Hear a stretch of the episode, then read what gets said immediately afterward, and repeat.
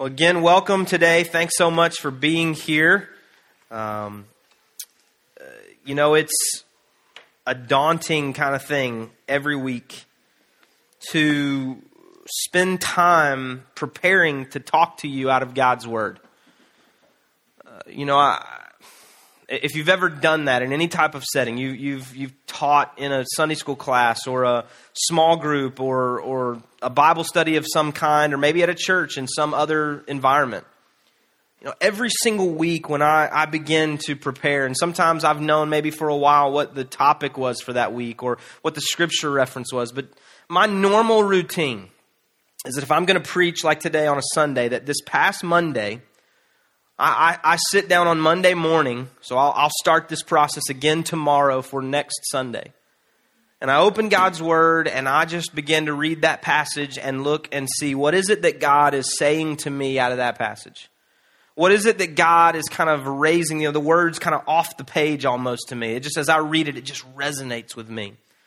And then as that begins to happen, then sometimes I take that and I study specific words or specific phrases, or there's something that comes to mind somewhere else in, in, in the Bible that kind of raises out of that. And, you know, today is a day that there, there wasn't necessarily a planned topic other than for us as a, as a part of our celebration, just to celebrate the faithfulness of God. And as I began to prepare, I kind of had, uh, it was a blank page, whatever I, I wanted to speak on today in, in our planning process. And, and I just came to this passage in, in, in the book of First Kings, which is in the Old Testament.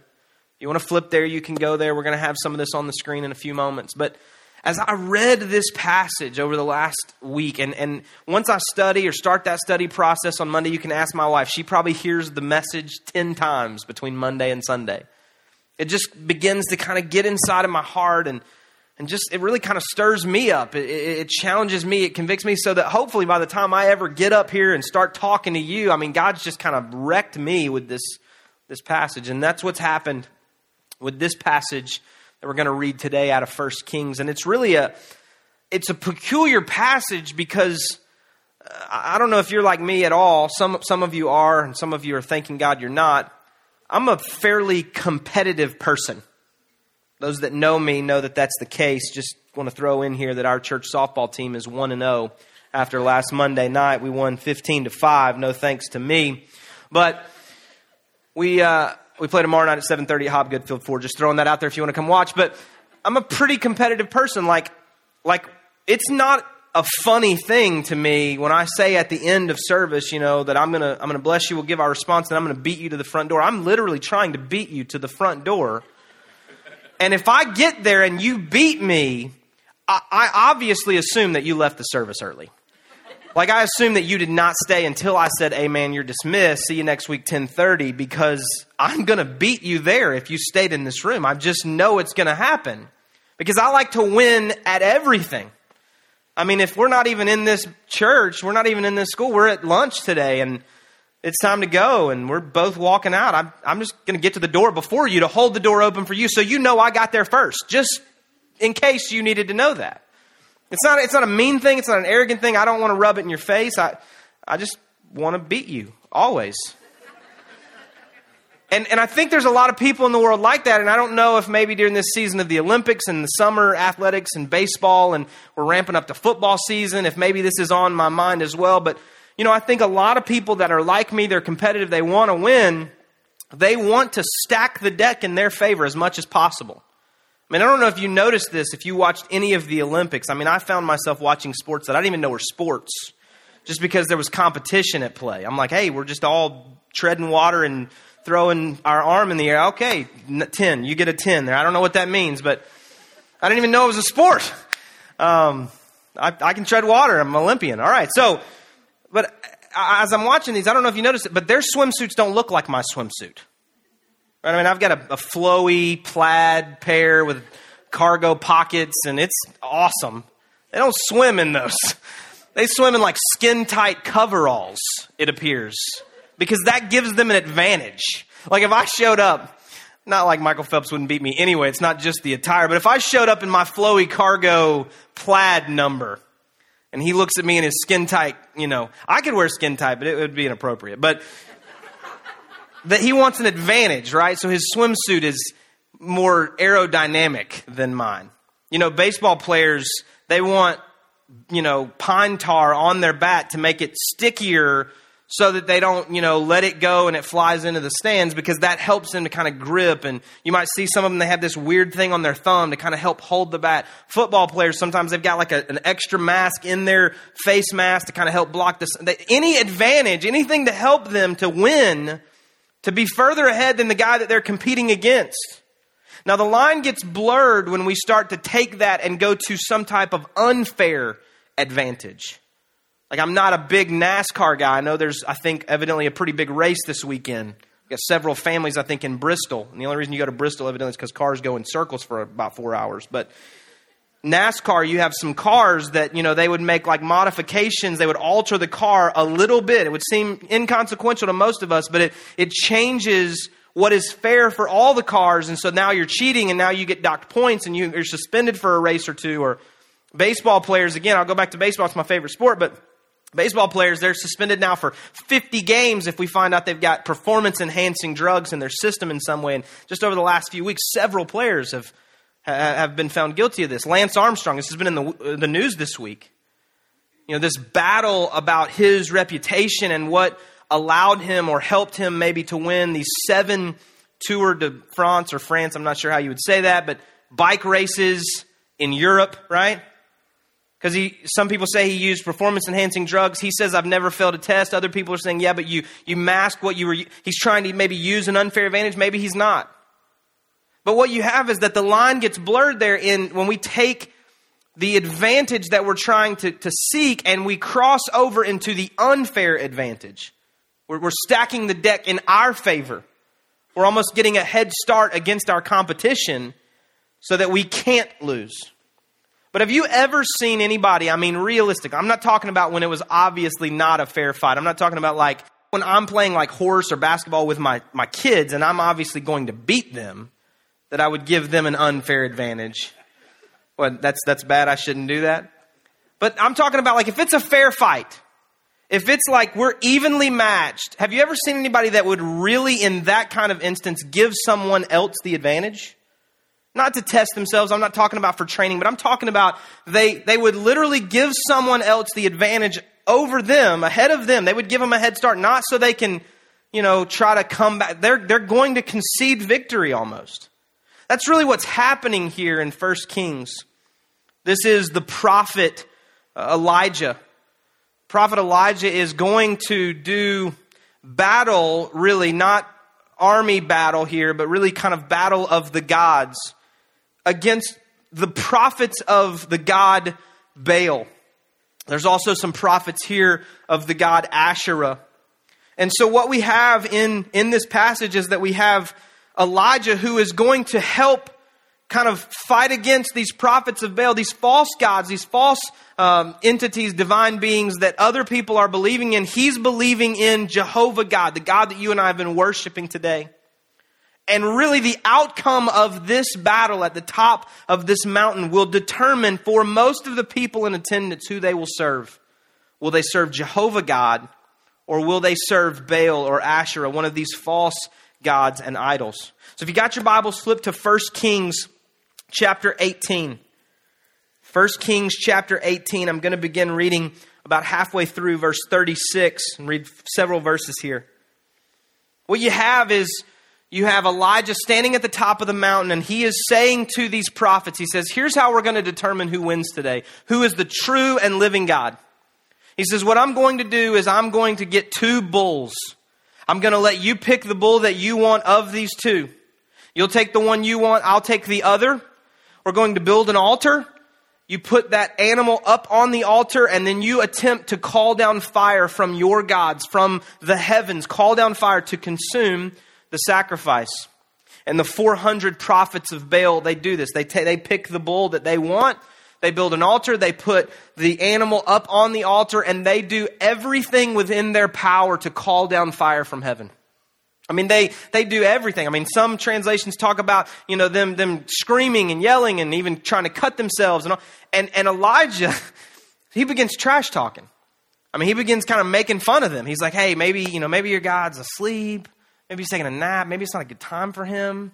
Maybe he's in the restroom. I mean, literally, that's what the Bible. Maybe he's you know not there right now, and you know leave a message and he'll get back. I mean, he is trash talking, rubbing it in their face that they can't do this, that their God is is not responding. He's a false God. At the end of all that, then Elijah steps up and he rebuilds the altar. And he takes the bull that's been given to him and he puts it on this altar. And the altar is built with 12 stones to represent the 12 tribes of Israel, which is God's covenant chosen people there. Not only does he take the bull and put it on top of the altar, then he digs trenches around the altar, like ditches around the altar. And then he has men come and take buckets of water and pour it over the sacrifice, over the altar until it fills up the ditches around the altar. And they do that one time, they do it again, they do it again, and, and now the trenches around the altar are filled with water. And then this is what Elijah prays. That's what he says, beginning in verse 36. He says, O Lord God of Abraham, Isaac, and Israel, let it be known this day that you are God in Israel, and that I am your servant, and that I have done all these things at your word. Answer me, O Lord, answer me, that this people may know that you, O Lord, are God, and that you have turned their, back, their hearts back then the fire of the Lord fell and consumed the burnt offering, and the wood and the stones and the dust, and licked up the water that was in the trench. And when all the people saw it, they fell on their faces and they said, The Lord, He is God. The Lord, He is God. Now, this is, a, this is an incredible story. It's one of those amazing Old Testament epic narratives about the power and might of God. And, and as I read this, and depending on your theological leanings of where you go here, you know, as I read this, I think, you know, God could have just sent fire. I mean, when everybody just showed up at the top of the mountain, God could have just been like, all right, they're all here now, fire, and prove that He was God. But, and I've said this phrase before, I, I, I borrowed it from someone else, but if anything, God is efficient. You know, if uh, we had this conversation last night with a guy, if, if the only thing that mattered for your life was going to heaven, then I believe that the moment that you accepted Christ into your heart, he would have taken you to heaven. But he didn't. You're here living on earth now, which means that there is something that God perhaps wants to do in and through you here before you get there. And he's efficient. And so if it was only about sending fire from heaven, then, then God could have done that at any point. But he waited until the prophets of Baal and the prophets of Asherah had done their thing and had failed so that the people that were in attendance would see that they were false gods that they didn't have the power that Jehovah God had. And then he continued to wait as Elijah stacked the deck against Jehovah God.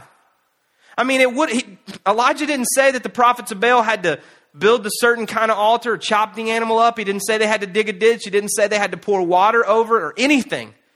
But he does. I mean, he digs the ditch and they, they pour water in and they fill the trench up with water so that I don't know if you know this, but water and fire don't mix very well. Usually, white water's putting fire out. Elijah's stacking the deck here against God. If it was just about God sending fire, he could have done that at any point. But he allows for Elijah to be a part of the supernatural work of God. And after Elijah has done his part, God sends fire. And it says that the people declared after seeing this the Lord, He is God. The Lord, He is God. And, and I, I wrote this down so I wouldn't forget it. When I read this story, I think of two kind of guiding principles for my life. The first is this God is responsible for the results. God is ultimately responsible for the results. I, am not responsible to make fire come down from heaven. I'm not responsible that everybody in the room becomes a believer in Christ, though that's my heart's desire. I'm not responsible that 105,000 children in this community, you know, are, are connected through community outreach. I'm not, God is ultimately responsible for the results. I am responsible for my efforts in the supernatural work of God. I am responsible for my efforts in the supernatural work of God. There's another story very briefly here that connects the dots a little better maybe. It's in Second Kings. So if you're at First Kings, go to the very next book, Second Kings chapter 3. You have three kings in this story who are joining forces to go to battle. And this is the kings of Israel, the king of Judah, the king of Edom. And they set out together to overthrow the king of Moab. So they've set out together and they are going with their armies through the desert to get to where they're going to do battle with the king of Moab and attempt to overthrow him and his government and, and, and, and to win the battle. And they go out into the desert that they're going to cross. And when they get out in the middle of a desert, Okay? Hot. They get in the middle of a desert, in the middle of a drought, they run out of water. They're in the middle of a desert, in the middle of a drought season. They have no water for their armies and for their, their, their horses and their animals that are helping them in this battle. And, and they began to talk to themselves and say, Why did God bring us out here if his plan was just to have us thirst to death? And then they ask the question and they say, Is there no one that is a prophet of God? Is there nobody that can talk to God and intercede for us to God? And then this really cool thing happens. Somebody remembers that the prophet Elisha, not Elijah that we just read about, but Elisha, who is his apprentice, is available. He's, he's nearby. And so they, they begin to call for Elisha, this prophet, the apprentice of the guy who was at the top of the mountain and called down fire. But I love how they describe him. This is 2 Kings chapter 3 verse 11. It's going to be on the screens. It says this, but Jehoshaphat asked, he's, he's one of the kings there. He asked, is there no prophet of the Lord here that we may inquire of the Lord through him? An officer of the king of Israel answered, Elisha, son of Shaphat, aren't you thankful that's not your name, is here. He used to pour water on the hands of Elijah. Now let me just pause for just one moment because when I read this again, this is what just jumps off the page to me. They didn't describe him by his supernatural ability to connect to the heart of this supernatural, powerful God. What was the description that was used of him? This is the guy who poured, hand, who poured water on the hands of Elijah. He was a guy who served someone else faithfully. He served the prophet of God before him in such a way that he's known by his faithful acts of service. And this one's free because this is not what we're preaching today. But what are you known for? Like, what is it that people know you for? Do they know you by your accolades, the results of your life? Do they know you by the merits, the things that you've accomplished? Or do they know you because of your faithfulness? Do they know that you faithfully serve the Father? Faithfully serve those that God has entrusted to you? I just, I just love that. When I read that, I'm thinking, God, let me do that. Let me find somebody that I can so faithfully serve here that reflects me faithfully serving you. That if anyone ever needs me, they call for me by my faithfulness. I love that. I love that. Let's continue reading here. This is what it says in verse 16 of 2 Kings chapter 3. Elisha kind of brings in a harpist because don't we love harpists? He brings in one so he can think better. This is what it says. And he said, This is what the Lord says make this valley full of ditches. For this is what the Lord says You will neither see wind nor rain, yet this valley will be filled with water, and you and your cattle and your other animals will drink. This is an easy thing in the eyes of the Lord, and he will also hand Moab over to you. You will overthrow, overthrow every fortified city and every major town. You will cut down every good tree, stop up all the springs, and ruin every good field with stones. The next morning, about the time for offering the sacrifice, there it was, water flowing from the direction of Edom. And the land was filled with water. Now, sometimes when we read scripture, we fail to see that it took just as much faith for them to trust God when it didn't make sense as it does for me and you today. I mean, if God were to say to you today, I want you to go out into the middle of a desert, in the middle of a drought, and dig ditches, and I'm going to fill them with water. If you have more faith than me, God bless you. But my first thought would be like, what? desert, hot, dry, drought, no water. Where's the water going to come from? I'm not going to see rain, and yet the trenches will be filled with water. From where, God? But we don't have any record that this is what happened. They just go out and start digging trenches. They just start digging ditches in the middle of a desert. Maybe God said something to you at some point in your past. Maybe recently, God has said something to you, and when you think about that, you think, man, that doesn't make any logical sense. But God is asking you to respond. He's asking you to be faithful. He's asking you to serve. He's asking you to trust. So I brought a little helpful tool here with me today. I got a shovel, okay? If you go to sleep, I'm going to hit you over the head with it. No, I'm not going to do that. I got a shovel. I don't know what your shovel is. But for these armies, it was literally a shovel that they had to dig ditches in the middle of a desert because God said, dig ditches in the middle of a desert in a drought, and I'm going to fill them. What is, what is it that you need to trust God with? Like, what is it that maybe God's asking you that doesn't make a lick of sense right now?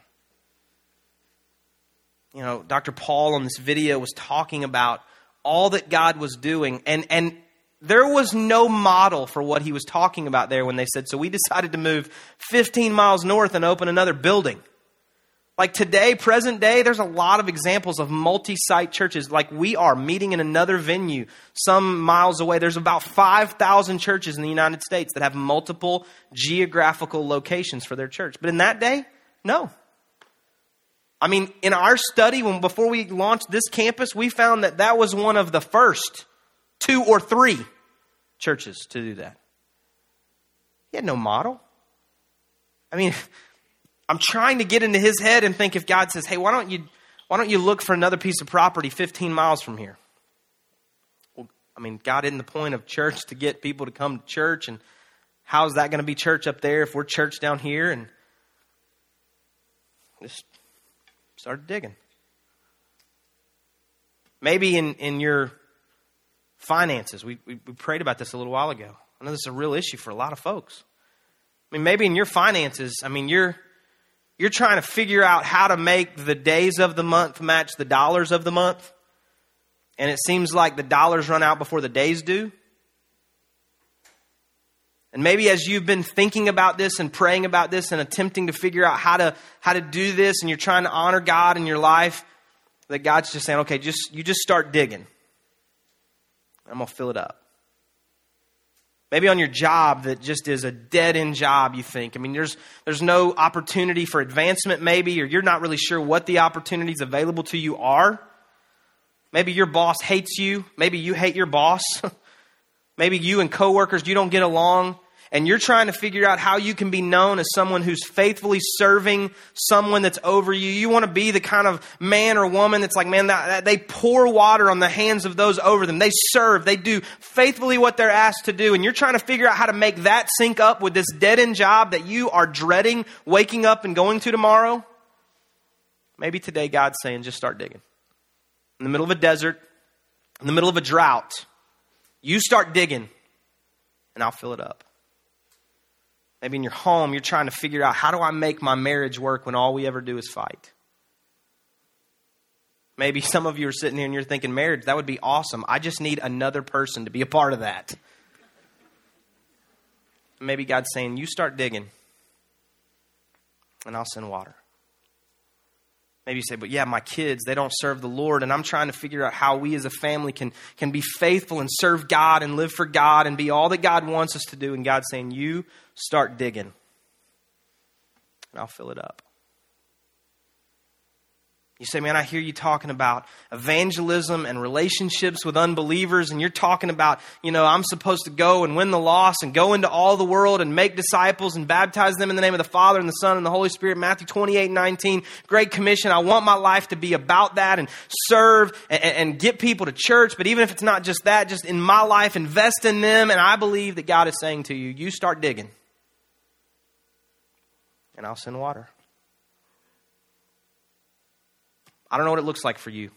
That's about seven examples. There's 17,000 more, I'm sure. You know what today is? Today is a reminder for you that God is faithful.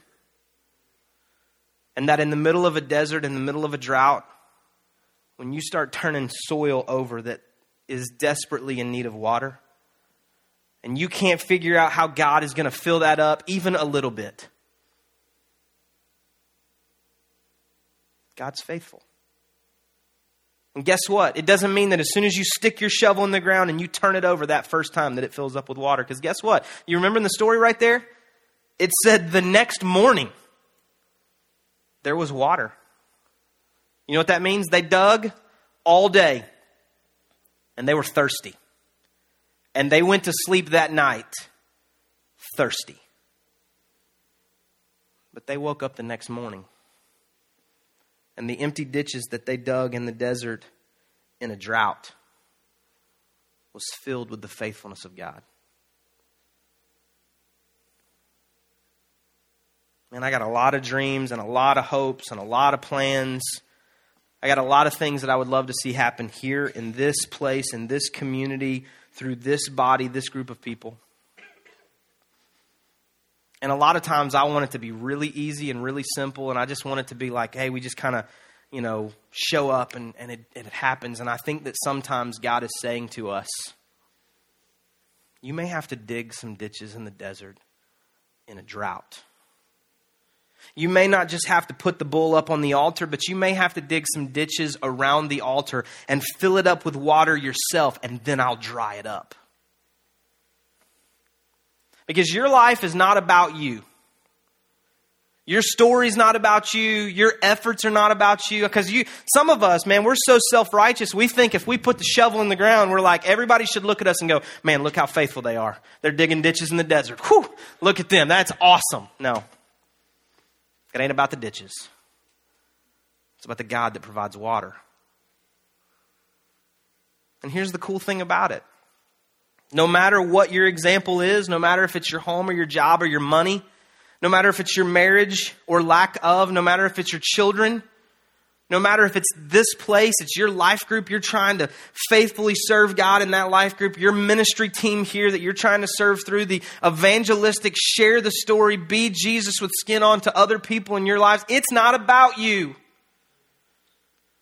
It's about your life reflecting the glory of God. It's about you and the way that you live and the way that you work and the way that you serve, pointing people to Him. It's you making a ditch that God can fill up so everybody in the desert knows that God is faithful. It's about you rebuilding an altar. The altar was probably good, especially if God's going to send fire. Some of us would have sat there and been like, well, you know, it's, that's probably good enough. No, faithfully rebuilding the altar, putting the bull on the altar, digging the trench, filling it with water, not once, not twice, three times, filling it up, and then turning to God and saying, God, you're on the hook here for the results. I'm not on the hook for the results. I'm on the hook for my effort, for my availability to be used by you to declare who you are so that everybody on this mountainside will say, The Lord, He is God. I want to ask the band to come up, and I want you, as they come, not to be distracted by them walking up the stairs, but I want you to look right here at me. I want you to focus in just for a moment, and I want you in your head to figure out what is your desert, drought place that needs a ditch. Like, where in your life is it that you need God to show up? In your head right now, I want you to find that spot. Is it home? Is it job? Is it work? Is it school? Is it marriage? Is it relationship with my kids? Is it relationship with my neighbors? Is it relationship with a friend? Is it what? Finances. I want you to find that place. Where is it that I need to faithfully trust God with some things that may not all add up. I'm not talking about being crazy, lunatic, like this is not a cult here, okay? We're not going to meet anybody behind the third moon on the third Thursday of where, none of that's what I'm talking about here, okay? I'm talking about I am trusting in God to do the work that I cannot do. And I'm going to be a part of that work. I'm going to be a part of that effort with everything that I can do, everything that I can be. So that when God does show up, and He will, by the way, that I've set the stage for people around me with my life to say, The Lord, He is God. The Lord, He is God so that people who are in a desert, in a drought, can drink water from ditches that we dug. And the whole time I was digging, they were probably thinking, this doesn't make any sense. You are crazy. But now they're drinking water and they're going, man, God is faithful. I can't believe how faithful God is. I don't know what that area is for you. I don't know what that looks like in your life. I don't know what that place is. And if you can't think of one, then just keep praying because I believe there is some spot in your life that God wants you to push forward in your trust in Him, push forward in your faith in Him. Today's not about your effort. Today is just you being willing to say, I'm going to dig a ditch. I'm going to dig a ditch. And I'm trusting God that what we've been singing about all morning, the story we watched on the screen about your faithfulness over the last 25 years, the examples from your word, that God, you're faithful to the very end. You're faithful to the very end.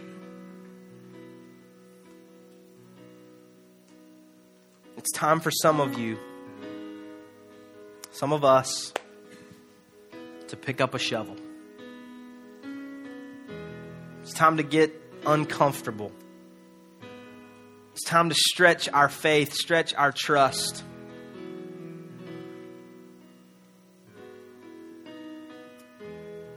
And represent a life fully devoted to a God who is faithful. It's time to start digging. I've asked the band just to come back and re sing just a portion of the song that we just concluded. Never once. And if you want to sit where you're at, you can sit right there. You want to close your eyes, you close your eyes. You want to stand and lift your hands, you do that too. This is between you and God and nobody else in the room. And I want you to do two things while they sing. I want you to try to identify Where's the spot? Where's your desert in a drought that needs a ditch? What is it that you need to trust God with today? And then the second thing is, I want you to ask God, God, I want you to help me. I want you to give me faith. I want you to help me trust. Don't just assume this second part. I mean, once you identify that it's your home, your finance, your job, wherever, I want you to literally, specifically pray, okay, God, I need you to give me enough faith to start digging. Because, man, when I start digging, it, it, people around me may think I'm crazy. You don't think the people thought Noah was crazy when he started building a boat? They were like, what's that? He was like, a boat. They're like, why? He was like, for when it rains. They're like, awesome. What's rain? I mean, they'd never heard of rain. But he was faithful to trust in God. Ask God, God, where's my desert? Give me faith.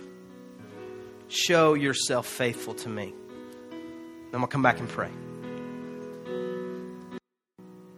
God, whether we acknowledge it or not, you are faithful. Let it not just be words on a screen. Let it not just be words of a song, but God, let it be our hearts acknowledging, our lives acknowledging that you are faithful. And God, I pray for every person in this room who's got a desert place in the middle of a drought. I mean, there is no common sense reason that it would fill up with water. But God, your faithfulness proves that it can. Your word tells us that you're the same yesterday, today, and forever. And the story that we just read in the Bible is not some fake fairy tale. You did that. And God, your faithfulness that existed there and filled up that ditch will fill up our ditches. God, it will help in our marriages. It will help on our jobs. It will help in our homes. It will help with our finances. It will help with our kids. It will help with our neighbors.